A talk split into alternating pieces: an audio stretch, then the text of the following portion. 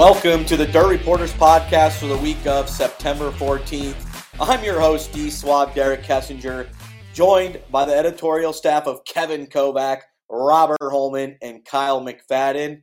And Kevin, not one, not two, not three, not four, but five World 100 titles for JD. Superman is becoming an all time great before our own eyes. I've been going to Eldora for over years. I've seen nothing like this. Just flat out dominating since 2015. We know the stats. He is unconscious at Eldora.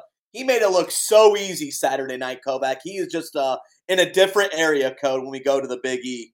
Yeah, this place just number one, he loves the place. I mean, he absolutely, positively loves Eldora. Uh, I mean, I think I, I, think I wrote about it, you know, last year before, you know, the uh, one of the crown jewels, like his crew guys, uh, all saying he puts goes into Eldora mode. He, be, he becomes a werewolf or something, you know, like Eldora week. He he just gets so focused on it, and you know, back in the when he won the million back in June, I mean, he was in Eldora mode for weeks before that because he just knew that that was, I mean, hey, that was like when you're good at a place like that and you got a million dollars on the line, it was like a, you know, yeah, your lottery odds, winning the lottery were very, very good. And so he put so much into it and he did uh, come through with it. And then he comes back here in September, adds fifth World 100 to his his resume uh, in in just eight years. Uh, that's really it's amazing. He's he's what's that's a better than 50% win percentage now. I think in his whole career in the World 100. And you know you got guys like Shannon Babb and you got guys like Chris Madden who have been going for two decades and still can't get their first one. Uh, that just adds that little even more uh, significance to what he does there. But uh, and like you said, he he was just so much in control. Really, he lost the lead you know, lap 38 restart, I believe it was. I mean, there were so many restarts in that race. A lot of them for just cars stopping on the racetrack and not even not real incidents or anything, uh, but just uh, uh, the cautions come out and, and it kept giving Brandon Overton a shot at him on restarts. And one restart, Brandon was able to get that good run and kind of slide him going into three to take the lead for uh, well 16 laps, I believe it was. As soon as the next restart, and now you know another restart chance for, for Davenport he takes advantage of it and goes and then it's a man won by more than a straightaway. I mean, he I, I I did forget that he won the first Eldora World 100 back in 2015 by like 10 seconds. He was like a half a lap ahead when he won that one. So it, this wasn't his out win, but once he got back in that lead, everybody knew that. I think uh, this this was over. I mean, everybody thought it was over when he got the pole from the sixth started. You know, when he won the sixth heat from the sixth starting spot.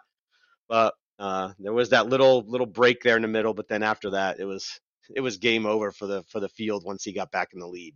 Yeah, and it was uh, he's winning so much there, Kovac. I asked him after the race, I'm like, you're getting booze and driver intros more than Bloomer, and maybe just a little bit less than Pierce, only for the fact that you just keep winning. Kyle, that's just how good he is there. For your standpoint, I know it's historic, it's pretty awesome, he's dominant. Is it kind of boring though, knowing that we kind of all knew that he was going to go out there and put on a show. And I'd say if he didn't start 20th in that Dream remake, who knows? He could have swept the weekend. We'll get to. I guess we can talk to Overton here in a second, but man, it's just what he's doing is just out of control, and it, it was just dominant from the get go. And I think all four of us going out there deep inside knew he was probably going to win one of these this weekend. Yeah, when he was, um, I look back at the heat race, right? I mean, he like had no issues making his way to the front and he even had a I think there was a a quick caution or something like that early on in his 15 lap heat race, but by then he was already up to second or third. Like it was inevitable, I felt like at that point, and, and watching that heat race and knowing that you know he was going to win that, be on the pole, and it's it's it's just like okay, we've seen this before. You know, here we go again. Here's here's JD who is noticeably better seems than everybody else. I mean, you just watch him. Earl Pearson said, or or told told Kovac in a quote I used um, for a story I did on Sunday that you just watch him coming off the corner and he looks like he's five miles five miles per hour quicker than than the next guy you lay your eyes on. And so uh, just just how good he is and, and obviously it's uh it's just incredible to watch.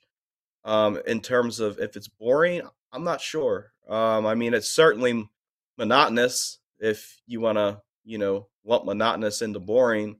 I was looking back through his, you know, I mean, he's won five of his 11 World 100s. He made his first start, feature start in two, 2013. I was just looking through our history. Now, he came eighth and 13 and, and 14th and uh, 14.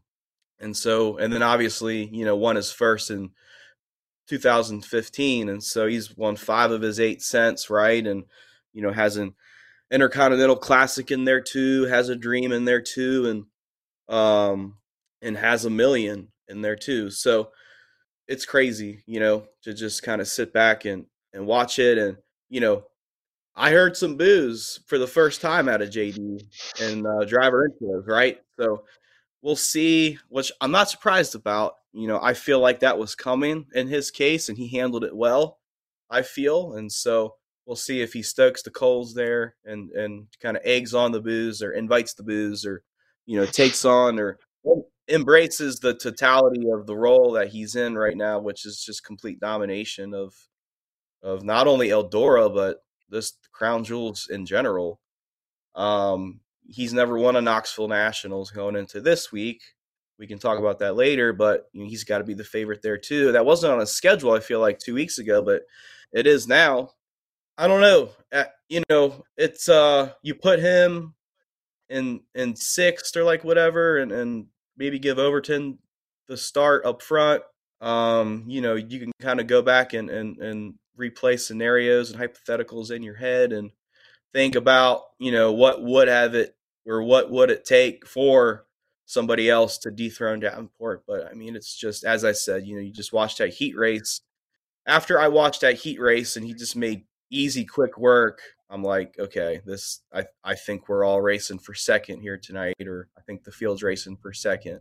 As good as Madden has been this year, and as good as Overton has been here recently, it's just uh, it's just remarkable, you know. I mean, in a, a time and age where we all say, you know, things are closer than ever with these cars and and uh, the rules and and just the tightened regulations. I mean, Davenport's completely uh, debunking that theory.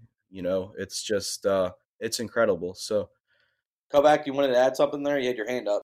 Uh, yeah, I just wanted a, uh, a quick mention about you know the boos that did come to uh, uh, Davenport when he was introduced and when he got out of the car in Victory Lane. He heard him. He said he heard him. I think he even did a little little you know a little.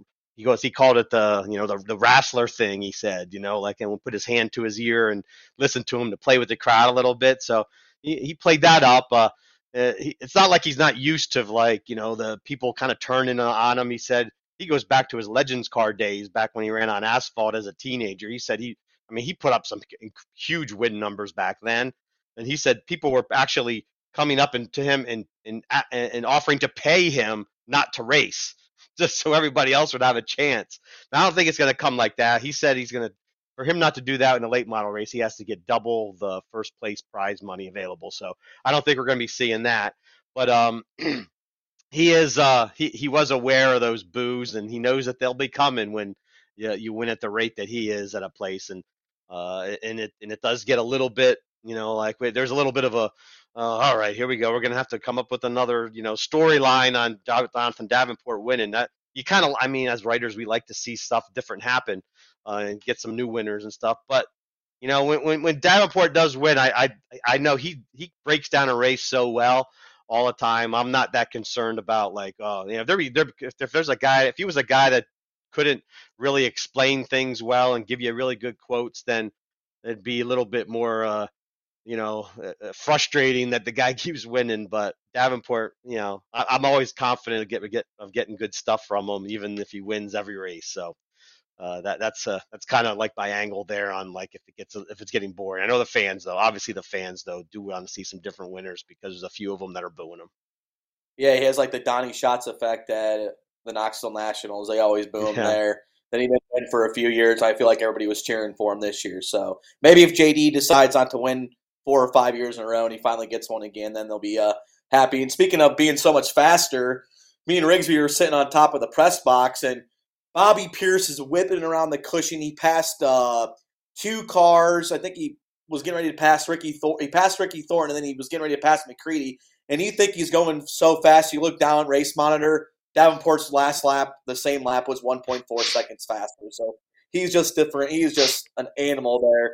Robert, we're going to talk more about JD in general and more in depth. Obviously, Overton won the dream. He wins his third straight. But what's some what are some observations you got from the Big E from the infield this year? Uh, well, you know, well, uh, Kyle kind of mentioned uh, uh, briefly, um, you know, about the sixth heat race and Davenport's victory there.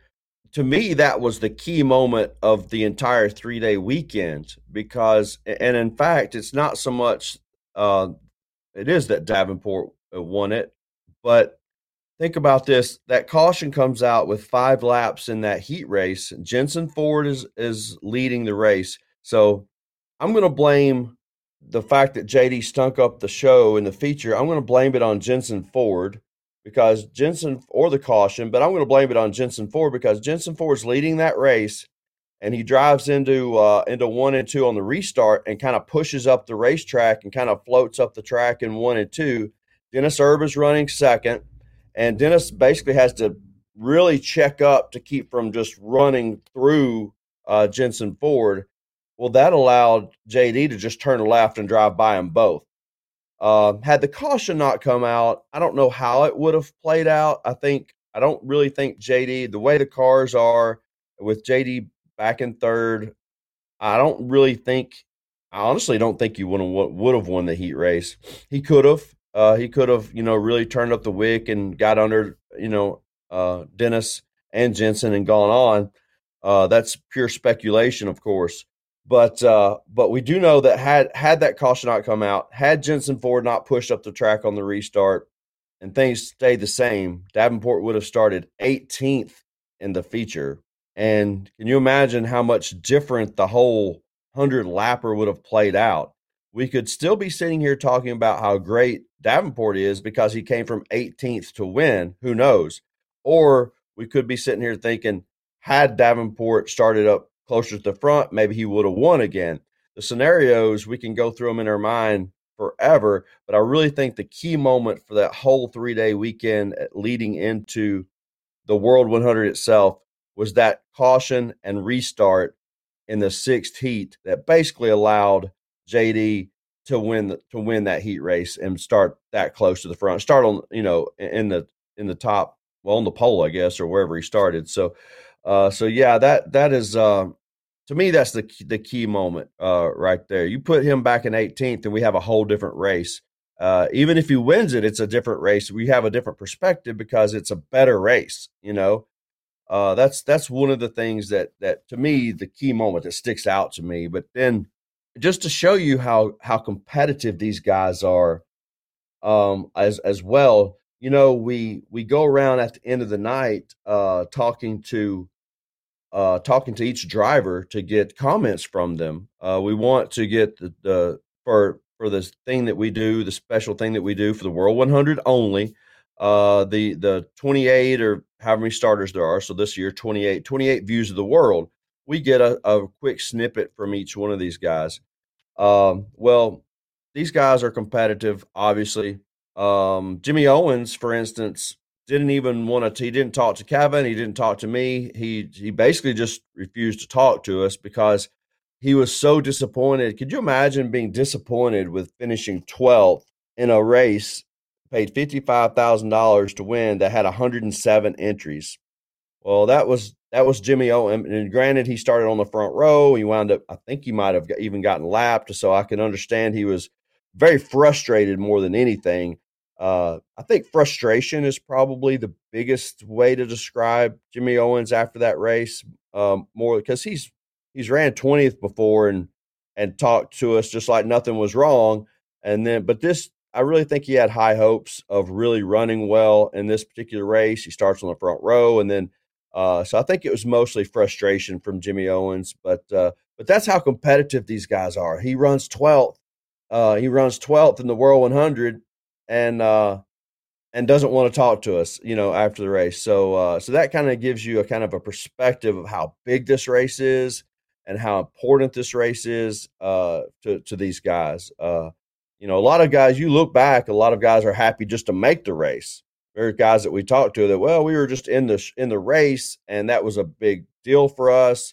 But then uh, Jimmy Owens is such a competitor that uh, that twelfth was was not satisfactory for for him. Um, and then one of the other things uh, that kind of stood out is, and this is kind of, I'm not uh, as Bobby Pierce in his family built car. He's not the only people. He's not the only, you know, there's Kryptonite and a lot of these other cars that are are family built cars that they not only sell but they they campaign themselves. But uh, you know, Pierce was the only driver in the field with a Pierce race car. And that's the way it's been most of the places he's gone this year. And I just think that that's really impressive. Uh, I'm not sure if it's a copy of something. I'm not sure if they've, you know, everything's a copy of something. But I'm not, I really don't know anything, honestly, about Pierce race cars. I just know that that those guys are making it work.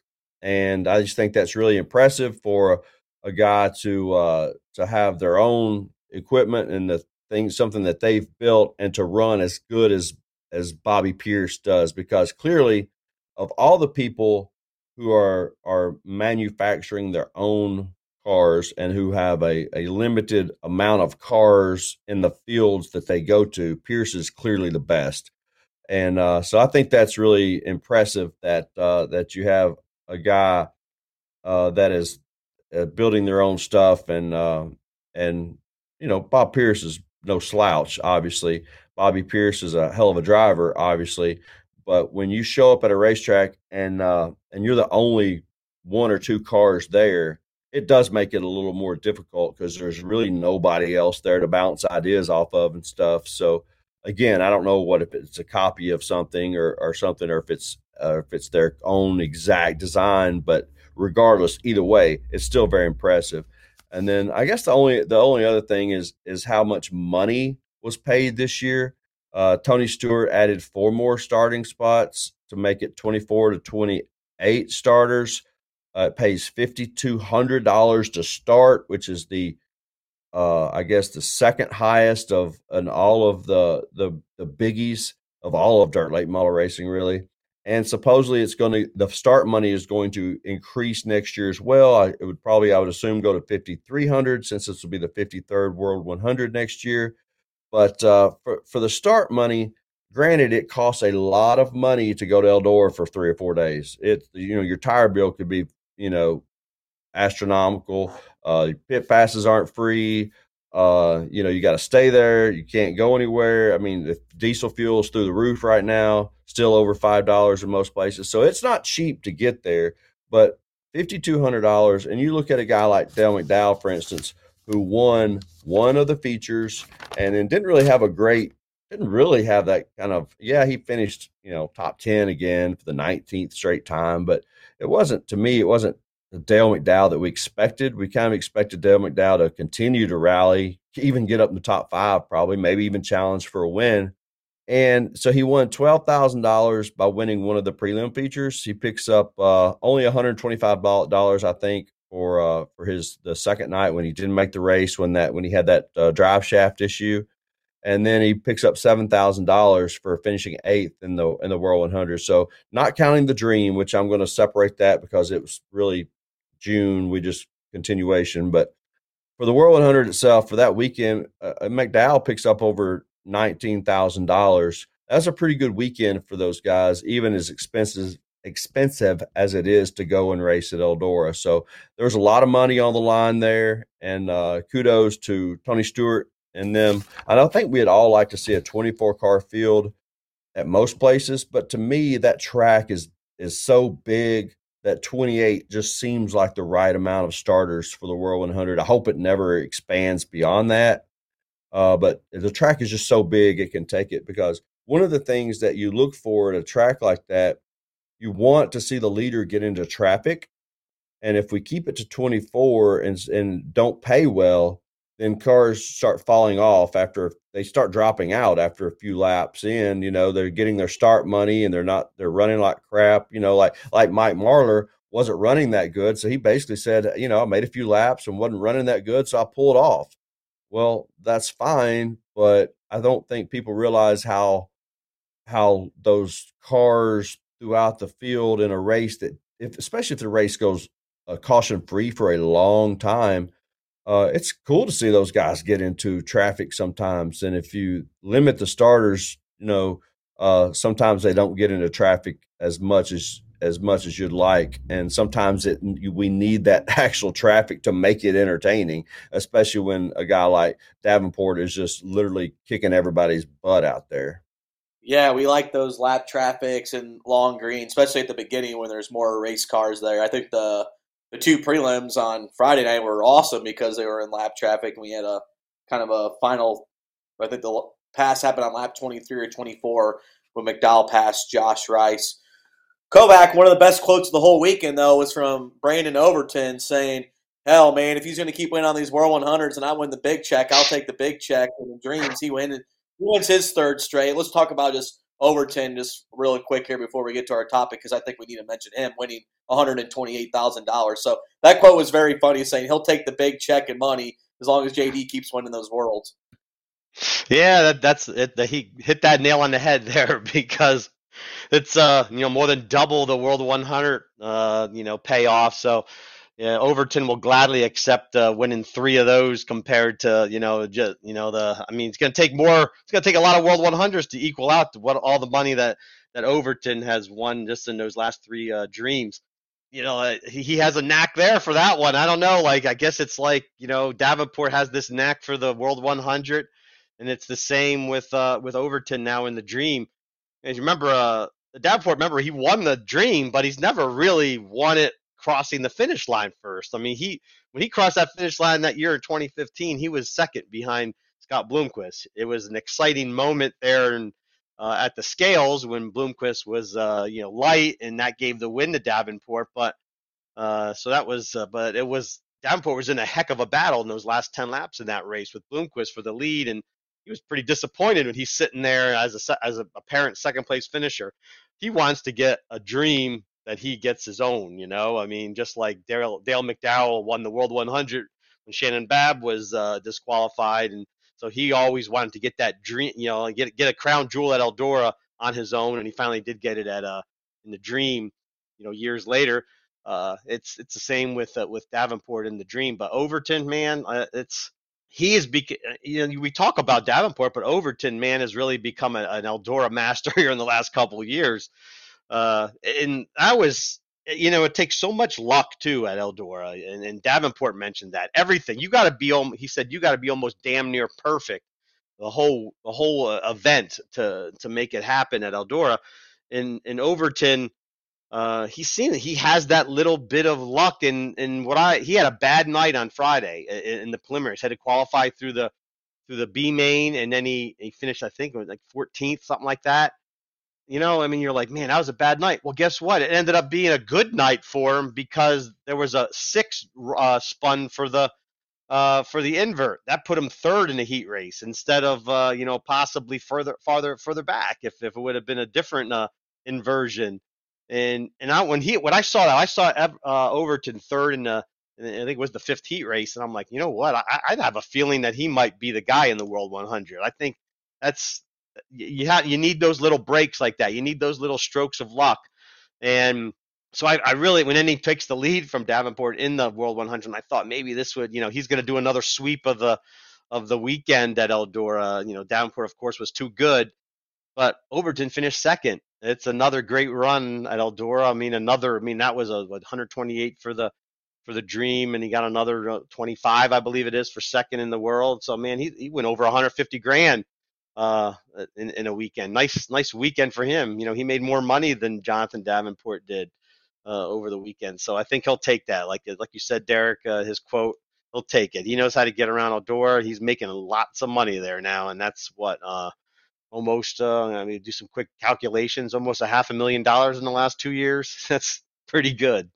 Yeah, Overton has been fast. He likes those dirt late model dreams. He uh well, I would just like to to say that JD would probably uh, rebuke that by saying that he won a pretty lucrative race at Eldora yeah. back in June. Mm-hmm. So So of all the money that uh, that uh, uh, Brandon has racked up over the last couple of years, there, JD, he won that that really, really, really Yep. big check back in back in June. So he still has more money there. No doubt about that. JD Eldora Guru, Brandon Overton. He's had a couple decent runs there. We'll just leave it at that. Kyle, any final thoughts quick of Eldora? I think that was your first World 100 covering for us, right? It was. Um, have we touched on the tire rule yet, or or I think we're gonna get to that later. But um, yeah, no, a lot happened. You know, even though it felt like you know the prelims, though, you know, they were good. Um, you know, had some drama there too with Ricky Weiss's, you know, uh, getting disqualified. Um, you know, because of the the the deck height infraction and Bobby Pierce, you know, I felt like after, even though that Bobby had lost his prelim, you know, coming across the finish line to uh, Ricky Weiss, um, I thought that maybe if if the top side or some kind of cushion would formulate to his his uh, strong suit on Saturday night, that you know he'd really get on up there and and and challenge Davenport and Madden and Overton, but that wasn't the case. And um, but yeah, no, I don't think I have any other thoughts other than that. You know, it was uh, atmosphere was fantastic, um, and so it was really cool to just kind of take in a World 100. Um, you know, being first time there for the world, and so it was just cool to finally be there and just kind of soak it all in. Hey, and also you were the best dressed in the whole press box or media center there Yeah. on Friday. You were sporty. You Sure. like Sam Man. You were. He you guys- was. with Black pants, man. We just needed to have him a black name shirt. He could have been Johnny go. Cash. He would have been Johnny Cash right Yeah. there. Yep. The man in black great, could have been. Better than Stepping better out than the mesh shorts you had the day before. You look great. Hey, thanks. I'm trying to expand the wardrobe just a wee bit more. So. Oh, and the one Exactly. more thing I wanted to talk about, Robert. I don't know. You had a lot of people on social media. I thought Friday's racing was good in the features and stuff, but a lot of people we saw complaining how the racing was ho hum. It's hard to pass. That's all the drivers talked about. Greg Satterlee, when I did my video project with them, saying, "Man, I felt so dang good when I was out in front by myself trying to catch those five guys in front of me, and then once I got to those five guys, man, it just my whole car felt completely different. Just I don't know. What do you think of the racing there? I think it had its it had some good po- points to it, but I think a lot of people and a lot of drivers could agree. Man, I don't know what we're going to do about here. It's very tough to pass. It's very tough to you know get your car to do certain things when you're in traffic. It just seemed like a lot of drivers kind of threw them for a wrench a little bit. A lot of fans obviously noticed it as well.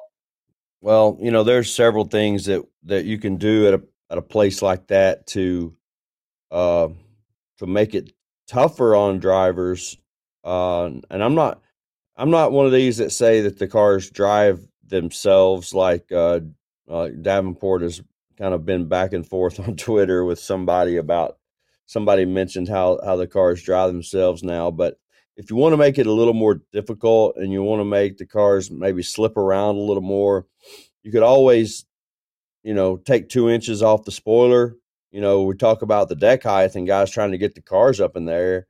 If you want to keep the spoiler out of there, take two inches off of it. You know, make them run a six inch spoiler at Eldora. Uh, take two inches off the the nose at the beginning of at the front of the car. Uh, get the nose up off the ground. If you look at some of these pictures, I noticed a I, I think it was Hudson O'Neal's car. That thing was absolutely whoever I, I don't know who took the picture, maybe Josh James or someone. I can't really remember, but that thing was beautiful. the The whole right side was completely sealed off, and the entire nose. This is going through the corner, and the entire nose was sealed off. Uh, it was absolutely beautiful from a from a standpoint of I wish my race car would do that. I wish I could get my car like that. I wish I could hang a body that I know that when it gets to that point, it's going to be like that because it was absolutely perfect. If you want to, you know, I'm not sure that you mandate changing springs. I'm not sure that you go further, you know, with more than the more than we already have with the droop rule. But if you want to, you know, the, the cheapest things right now, the, the most economical things, honestly, is take two inches off the rear spoiler and and take two inches off the front of the nose where you get the nose up off the ground. Now, what happens if you look at these noses on the cars? You cannot tell me, you cannot tell me that these noses don't have more rake and more slope than the old wedge noses used to. They're the same. They just got different floppers, elephant ears, whatever you want to call them. They're the same. You look at those cars and the noses, they're wedge noses with just a little bit of that factory look. And there's not factory. Let's just not joke. It's not factory look. You know, it's some some factory stickers out there on the front, but beyond that, they're wedge noses now. So you can do a little bit right there, and I'm not sure it's going to make the racing any better. I don't want the track prep to be any different because I love the slick track, but I think everyone would agree that we do need a little bit more cushion about a foot off foot off the wall to give guys that really like to to get up there and scrape and scrape the wall and like Bobby Pierce, uh, uh Brandon Sheppard, uh, a lot of the Midwest guys uh, give give those guys a better opportunity to do what they like. Now, I do not think that we need to start prepping tracks to try to make it more difficult on another driver. I don't like like uh you look at Madden, uh Overton, um obviously JD, Scott Bloomquist, these guys are are middle of the racetrack and down. Those guys really have their cars that's where they want to run. So are we going to sit here and say, hey, we should prep the track differently so we can slow those guys down? No, not necessarily. We're not trying to slow those guys down, uh, but we want to give. It'd be cool where everybody has an opportunity to to to do what they do best, and uh, and Eldora is wide enough. Some tracks you go to, they're not wide enough to prep it where everybody has an opportunity to do what they do best.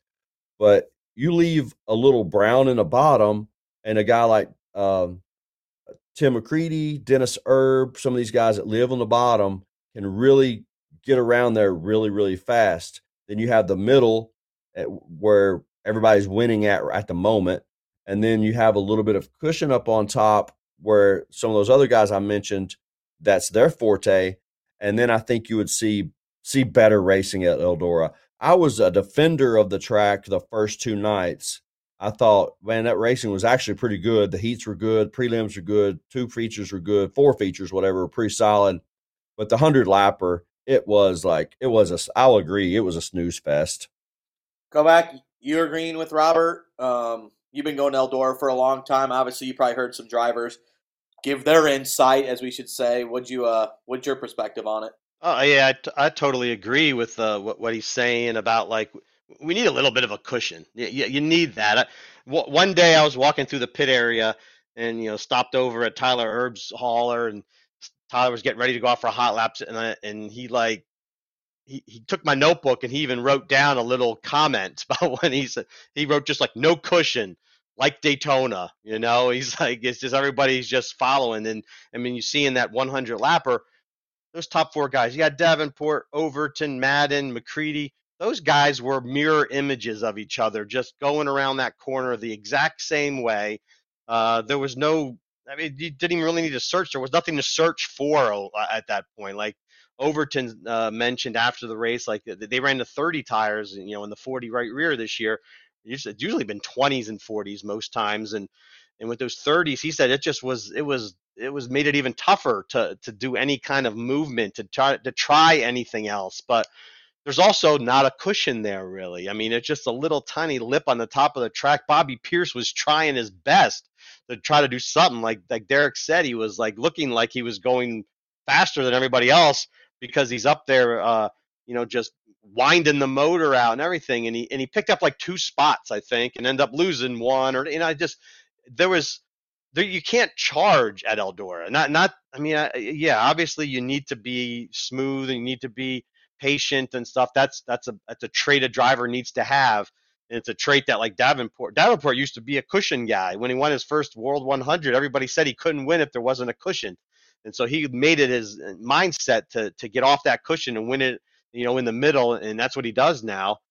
But there's not much of a cushion anyway to run now. You have to run like that and as a fan, if I'm if I'm sitting there as a fan, a spectator watching this, uh, watching Eldora, I want to see uh, anywhere. I want to be able to see a little bit of a cushion out there. I want to be able a guy to have something that they can go up there and it's exciting to see a guy, you know, like just tossing it in on the top and trying to make something happen and and manhandling that car and he's on the edge. They're going to be on the edge. They might hit the wall. They might throw the deck out, but they might be able to tame that cushion like a Bobby Pierce somehow has a has a knack for doing. And it might only last five laps, but man, there's a restart or something, and a guy could get up there and like hit that turbo boost, like I like people say about Fairbury. They you get the turbo boost for a few laps if you can really get up there and and, and wheel it on the top. That makes it much more interesting. And and, and the this year it just seems like everybody was just kind of out there running and, and there was no charging at all. I mean, I, I know McDowell came from what 25th to like eighth or something, but did it feel like he made a charge of 17? McCreadie went from what 14th to 4. Eh, I talked to McCreadie out in the parking lot afterwards, and he was saying uh, as he was getting in his car to leave, and and he said, I mean, I, I moved up spots, but I didn't really. I think I passed one car. I mean, literally, actually under green flag conditions, passed one car.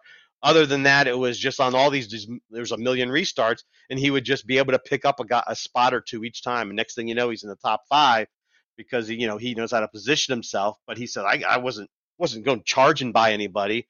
Uh, one and I'll also finish with this. This just Tyler Erb, another uh, thing that he said is if the track stays the way it is, I mean, just nice and smooth, which looks nice. I mean, you guys want smooth tracks, but you have to have some uh, a little bit of uh, you know unruliness up top, I guess, with a cushion. And and Erb had said if it stays like this, we're just going to see Dav- Davenport, uh, Madden, Overton, and McCreadie guys. I mean, they're they're going to be they'll be up there for the next 20 years. you know, it'll be the same thing. There there won't be any you know Bobby Pierce throwing it. You know, like when he he came from pretty far back when he won in 2016. You know, you, you're not going to see that. There's no charging going on uh, it doesn't seem like it can happen, and that's what needs to be brought back, I believe. Maybe with tires, maybe that tire deal will will help with that. Uh, body rules, whatever, but I think some racetrack uh, cushion would help that too. Kyle is JD on his way to becoming the best of all time after this performance and how he's doing this year. I still say he has about 10 years of prime left, so who knows how many races he can win. He might not have the total wins as Moyer and Bloomquist in their career, but I think he's going to be up there in crown jewels and Eldora, you know, lore of having just as many crown jewel wins there. You saying best of all time at Eldora or best of all time period? Like best. I think period. Driver. I think he's in the conversation. I think he's in the top three or four now. Before this weekend or before this week, I would have to absolutely say he was in at least the top five, absolutely, um, or um, probably the top four. And then after you know, Saturday and just how that all kind of, you know, played out. Fifth Globe in eight years and, and the fashion he did it. And, um, you know, I would have to say so. I mean, the only thing that's really slowing him down, or there's a few things that could slow him down, is premature retirement. You know, him him basically being content with whatever he's accomplished at some point down the line and and and just kind of hanging it up and you know walking off and into the proverbial sunset or Brandon Overton or you know somebody else stepping up and and challenging JD here but I would have to say so I mean he's proven here lately that his historic paces seems to be sustainable even though I'm sure at some point in time. Um, I mean, like, is he going to win? I mean, he could win a seventh crown jewel this year uh, at Knoxville. And, you know, you have to think back to his 2016 or 2015 season. He won, what, 26 races and he won six crown jewels that year. He's got 20 wins this year, he's got six crown jewels. If he wins Knoxville, right? I mean, you know, it just continues to add to that conversation. And so, um, I would have to say so. Um, you know, I mean, you can compare the eras and stuff, and obviously, you know the the styles of racing and and just uh, the complexion of uh, you know back in the 90s and early 2000s is obviously just a little bit different than what we're dealing with here now as to what you know kevin and robert had mentioned just with the cars and just the way that uh, you have to pace your race program these days right? And and just how you have to set it up and, and evolve as a driver. It's obviously different than the 90s and the 2000s but i would have to say so. I'd have to say that jd ends up or he's he's definitely on the path to becoming the greatest um, it's interesting how this conversation has evolved. You know, it's it's gone from has JD locked up the driver of the year to now is JD, you know, because even a month ago, two months ago, not all that you know long ago, we were kind of talking about can Madden does Madden have enough left in the tank this year, races and and on his schedule to uh, keep up with JD and the driver of the year, and now we're you know talking about JD as as as is he on the on the path to becoming the greatest of all time. You know, it's just remarkable um, just to see what he's doing. And Robert, your turn. What do you think? I know uh, JD still has ten years. I would say, like I said, ten more World 100s, at least tie or surpass Moyer. The way it's going, I think he'll be able to do that. Obviously, it'll be very tough. I think maybe to get to as many crown jewel wins as Scott Bloomquist has, as with 12 but just overall, him winning some national championships, him winning these crown jewels. Do you think he has a shot to get up there? I know you're like I know you're a big advocate for Bloomquist and Moyer. Do you think he has a shot here? Well, you have to you know, further than that, I'm a I'm a probably a bigger advocate for Jeff Purvis. Uh, so I think the problem with Jeff Purvis is that uh, he didn't stay in our sport on the dirt side of it long enough uh, to, uh, but honestly, I really feel like, and again, speculation, but I feel like had Jeff Purvis stayed in our sport long enough, he would actually be above Scott Bloomquist and Billy Moyer. So, uh, and I think kind of what um, what Davenport has surpassed Purvis in the fact that uh, how many of these wins he has in a short amount of time. You go back and look at uh, at at Purvis's record, you know, his three world 100s came within like a four or five year stretch too, I think, you know. So so there's very very similar. The only thing is that uh uh you know that Purvis didn't didn't stick with it. When you look at uh when you look at guys like uh, uh Scott Bloomquist, Billy Moyer, you know, Scott Bloomquist's last World 100 win came in 2014. You know, his first one obviously came way back in 2000 i mean i'm sorry in 1988 so there's a lot of lot of space there before uh, uh, in between his two wins which tells me a ton of of the longevity. You also have to look at jd and i think what is impressive with jd is that i think he's three of his i think he's won the world 100 with three different car owners maybe three different teams so that right there is very impressive to me. Uh, it's not it, it's not just the Lance Landers stuff, which which is what he's had a ton of success with as of late. But uh, he also won with J.R. Smith. He also won with Kevin Rumley. It's very impressive to win. I thought it was really impressive the when he won with Lance Landers, saying, "Oh, this is the third his third World 100 with the different team." I thought it was impressive. Well, now he's stretched that out to to beyond that. Now it's his fifth World 100, and and he's really established his his dominance as being the person you know to beat when you show up there.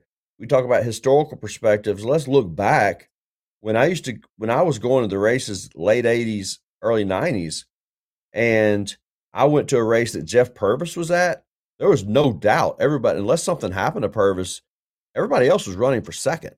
Every, I mean, it's just it's just like if if you got if you're sitting around with your friends betting picking cars and you got the first pick and you didn't pick Jeff Purvis, you were a moron. And the kind of same thing now, or fast forward about four or five years later after that, it was Scott Bloomquist. And I'm I'm leaving Moyer out of this conversation necessarily because Moyer was not at as I was not at as many races that Billy Moyer competed in as I was at races that that Scott Bloomquist and Jeff Purvis competed in, mainly because of my geographical location where I'm at in Middle Tennessee, I obviously saw Purvis and Bloomquist race a lot more than I saw Moyer race. Not that I didn't know. I mean, Moyer came in 1991 to a race at Winchester, Tennessee, that uh, that my family actually put on. Um, Six thousand dollar to win race that uh, my stepdad had rented the track and and just dominated the race. So it's not like I didn't know who Billy Moyer was. Of course, if you read a trade paper, you obviously knew how who Billy Moyer was. But also, you talk about Davenport's dominance at Eldora. My first three trips to the World 100, 91, 92, 93, it was Moyer, Moran, Moyer. I got tired. I'm like, golly, when I go to when I go to the World 100, is anybody else ever going to win this race? And that's that's the way. So it's not like this is a new thing. It's just it's just it's Davenport's turn. Uh, now, can he keep it going? Can he uh, go beyond the three guys that I just mentioned? That's up to him. I think it's up to him to decide. Like I said in Fast Talk, if he wants to continue racing or if he'd rather go hunting and fishing, which I know he loves to hunt and fish. And when you there's so much more money in the sport now, when you want win as much money, and again, let's keep let's let's be honest, he won a million, but he didn't win a million dollars. Lance Landers got some of that money, so he didn't get to keep it all. But he's winning at a high enough clip that he's his percentage, whatever it may be, is pretty damn good for a driver uh, to not own his own team. So he's making good money. So that has will allow him to retire maybe not necessarily when he wants to, but early enough, let's just say. And and his dominance either. I mean, also in 91, Moyer led lap 17 through 100 of the World 100. 92, Moran leads lap 36 through 100. 93, Moyer leads 28 through 100. So seeing these races being dominated by one guy is not a new thing. I think what, you know, 95, Jack Boggs leads seven through 100. 96, Moran leads one through 100, leads every lap.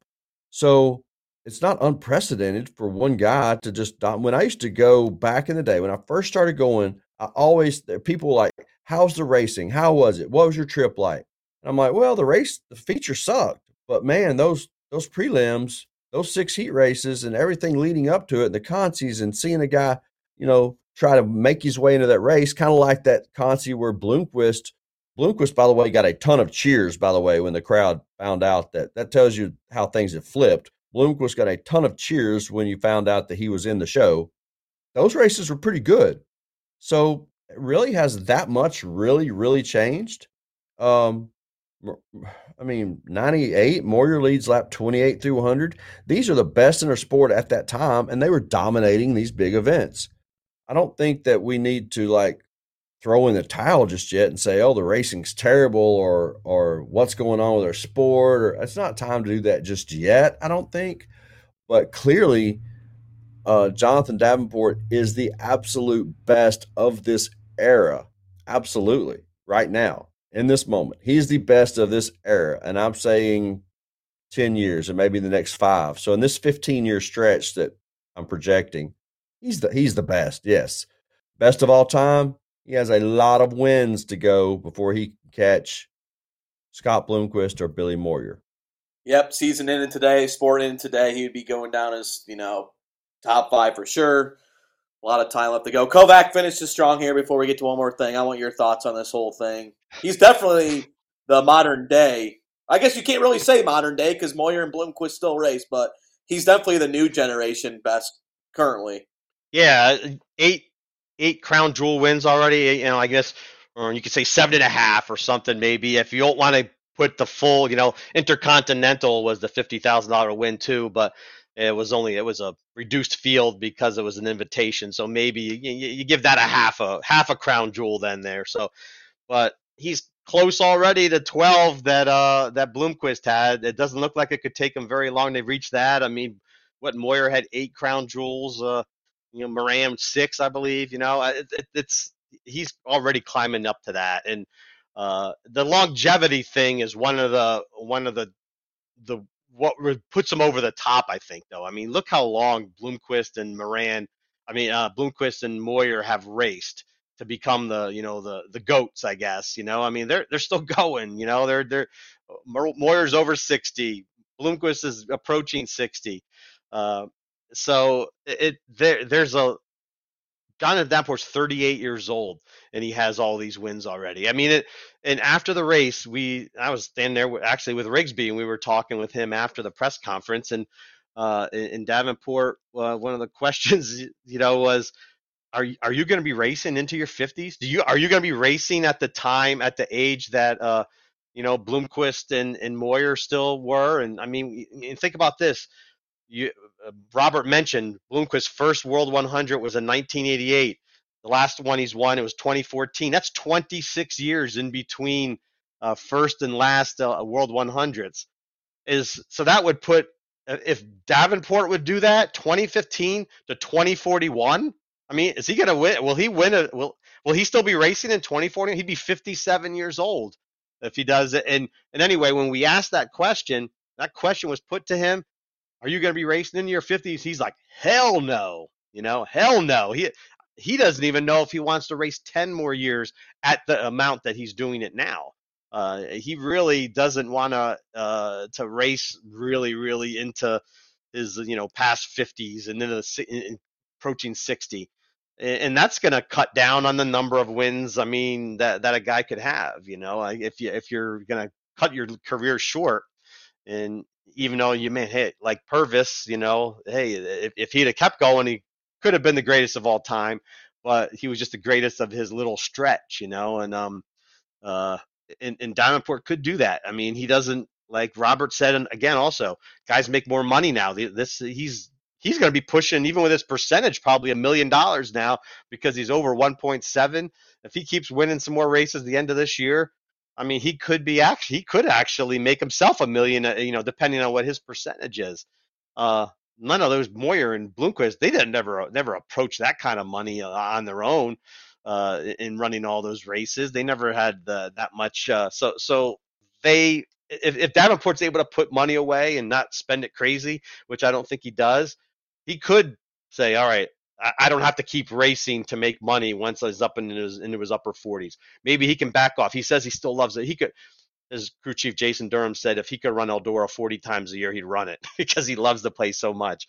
But will he be able to cut back on a schedule and and, and only race you know a limited amount and still be good enough to run Eldora? Win at Eldora all the time like he is now. I mean, you got to race a lot to be able to be that good to win at that level.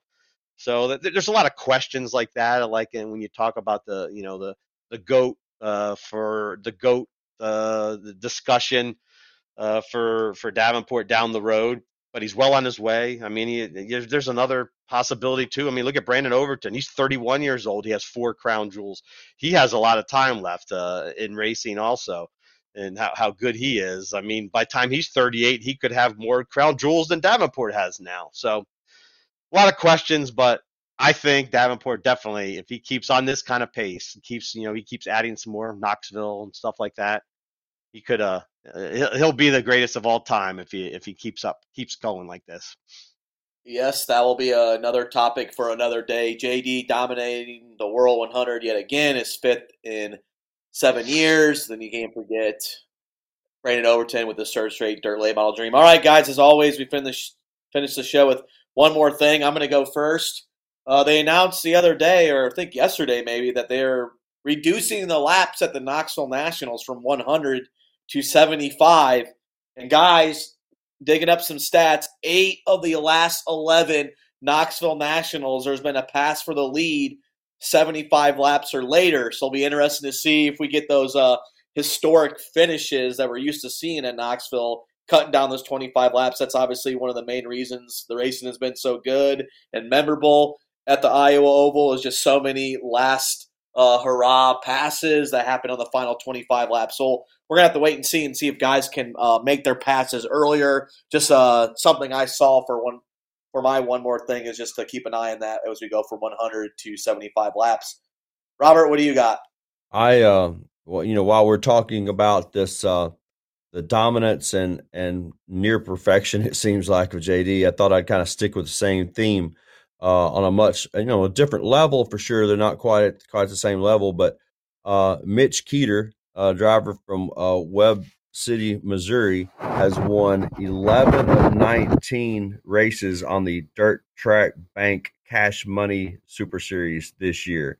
That is uh, an incredible win percentage going back to last year where he won nine races over the last uh, two years now on that tour, which those races usually pay a thousand to two thousand to win, and the rules are a little bit different, but it's it's still our sport. It's still late model racing, and uh, it's still uh, an incredible feat that uh, Mitch Keeter of Webb City, Missouri, has has now won um, 20 races on that series over the last two years, and there's still a couple races left. And he's now, I think that series is three or four years old. He's now the all-time winningest driver on that tour, and appears to, you know, the former modified ace uh, seems to, to be able to add to that a couple more times this year. So kudos to Mitch Keeter, who is really getting it done on the uh, the Cash Money Tour this year. Shout out to Mitchy. Good job as always. Kyle, what do you got? I'll be headed out to Knoxville this week to cover the Knoxville Late Model Nationals with you there, Swab. So just wanted to toss that out there. And uh, I believe Chris Ferguson was planning to be at the Knoxville Nationals this week, but uh, he tore up two race cars this past weekend. He's going to have to uh, take his race program back to the race shop and uh, regroup for the rest of the year. So all you Fergie fans won't be. He uh, Fergie will be on the sidelines here for at least this uh, upcoming weekend. That is some news we didn't want to hear. Best of luck to Fergie getting his stuff back together and finishing the 2020 or 2022 season. What up, Kovac? Finish strong with us, buddy. What do you? Let me just uh, uh, mention here first, though. Where the heck did you see this 75 laps about Knoxville, Derek? I, I I'd never even noticed it, and then you say that, and look on the website, don't see it, but then on the it just is like buried in the press release for the Lucas Oil series about the late model nationals from yesterday. It says 75 laps and like the fourth paragraph down. They didn't even that didn't even it's kind of like just that should be newsy, wouldn't it? When you think, Derek? I mean, I don't know. I yeah, mean, you that, would say that's going down to 75 laps. We'll have no pit stop. I don't know why we're doing this because every single race we go to, it seems like the pass happens in the final 20 laps. So we'll have to see how much Yeah, that I- I- affects the race moving forward. I think it should stay 100. I like 100 laps at, at, at Knoxville. I think 100 laps for 50 grand is, uh, you know, at least 50 lappers and 60 lappers, and so I, uh, I, I don't feel like that's as, as you know, I, I just feel like it should be a little different for a 50 lapper. But I know the, the fuel situation sometimes, you know, it is like guys uh, don't have big enough fuel tanks. They don't put the big enough fuel tanks in for that race. But yeah, that was kind of buried in the store. I didn't. Thanks for pointing that out, Derek. I didn't even realize it was 75 laps until I uh, kind of just looked real quick at the uh, you know website. But um, but anyway, uh, also I'll just uh, make a quick mention here for one more thing. Of hey, congratulations to old Devin Moran. He didn't win a race at Eldora this weekend, but he did get engaged. Did you see that? I mean, that, I, I I noticed that uh, a couple days. uh, I, at least it was up. Uh, it was on Facebook that that um he got engaged to his longtime girlfriend Lakia. Uh, so there, you know, I mean, Devin was beaten to the punch on the on the engagement uh, deal by his uh, brother Wiley, who got engaged a few weeks ago and, and plans to get married next year. Uh, which, I, I mean, I can say that. While also Wiley is apparently looking at the uh, first weekend in October next year to get married, which would put that on the Pittsburgher weekend. But he says they have it all planned out so that Devin can still go run the uh the Pittsburgher that that weekend as long as the schedules are the same. But it will. So congratulations to Devin joining his uh, brother Wiley uh, as an engaged man. The Moran curse lives on, but they're both uh, going to have beautiful wives and family moving forward. Congrats to Devin, and also congrats to Wiley getting engaged earlier this year as well. All right, guys. It's been a great show. It's been all JD at Eldora. Congrats to Brandon Overton winning the dream as well. Uh, people listening at home, be sure to check out all the great stories post Eldora. And we kick right back up this weekend live on FloRacing, the Knoxville Late Model Nationals, other races in between, plenty of content, RaceWire. Just check it out on FloRacing and DirtOnDirt.com. Until next week, this is the Dirt Reporters. Thank you for listening.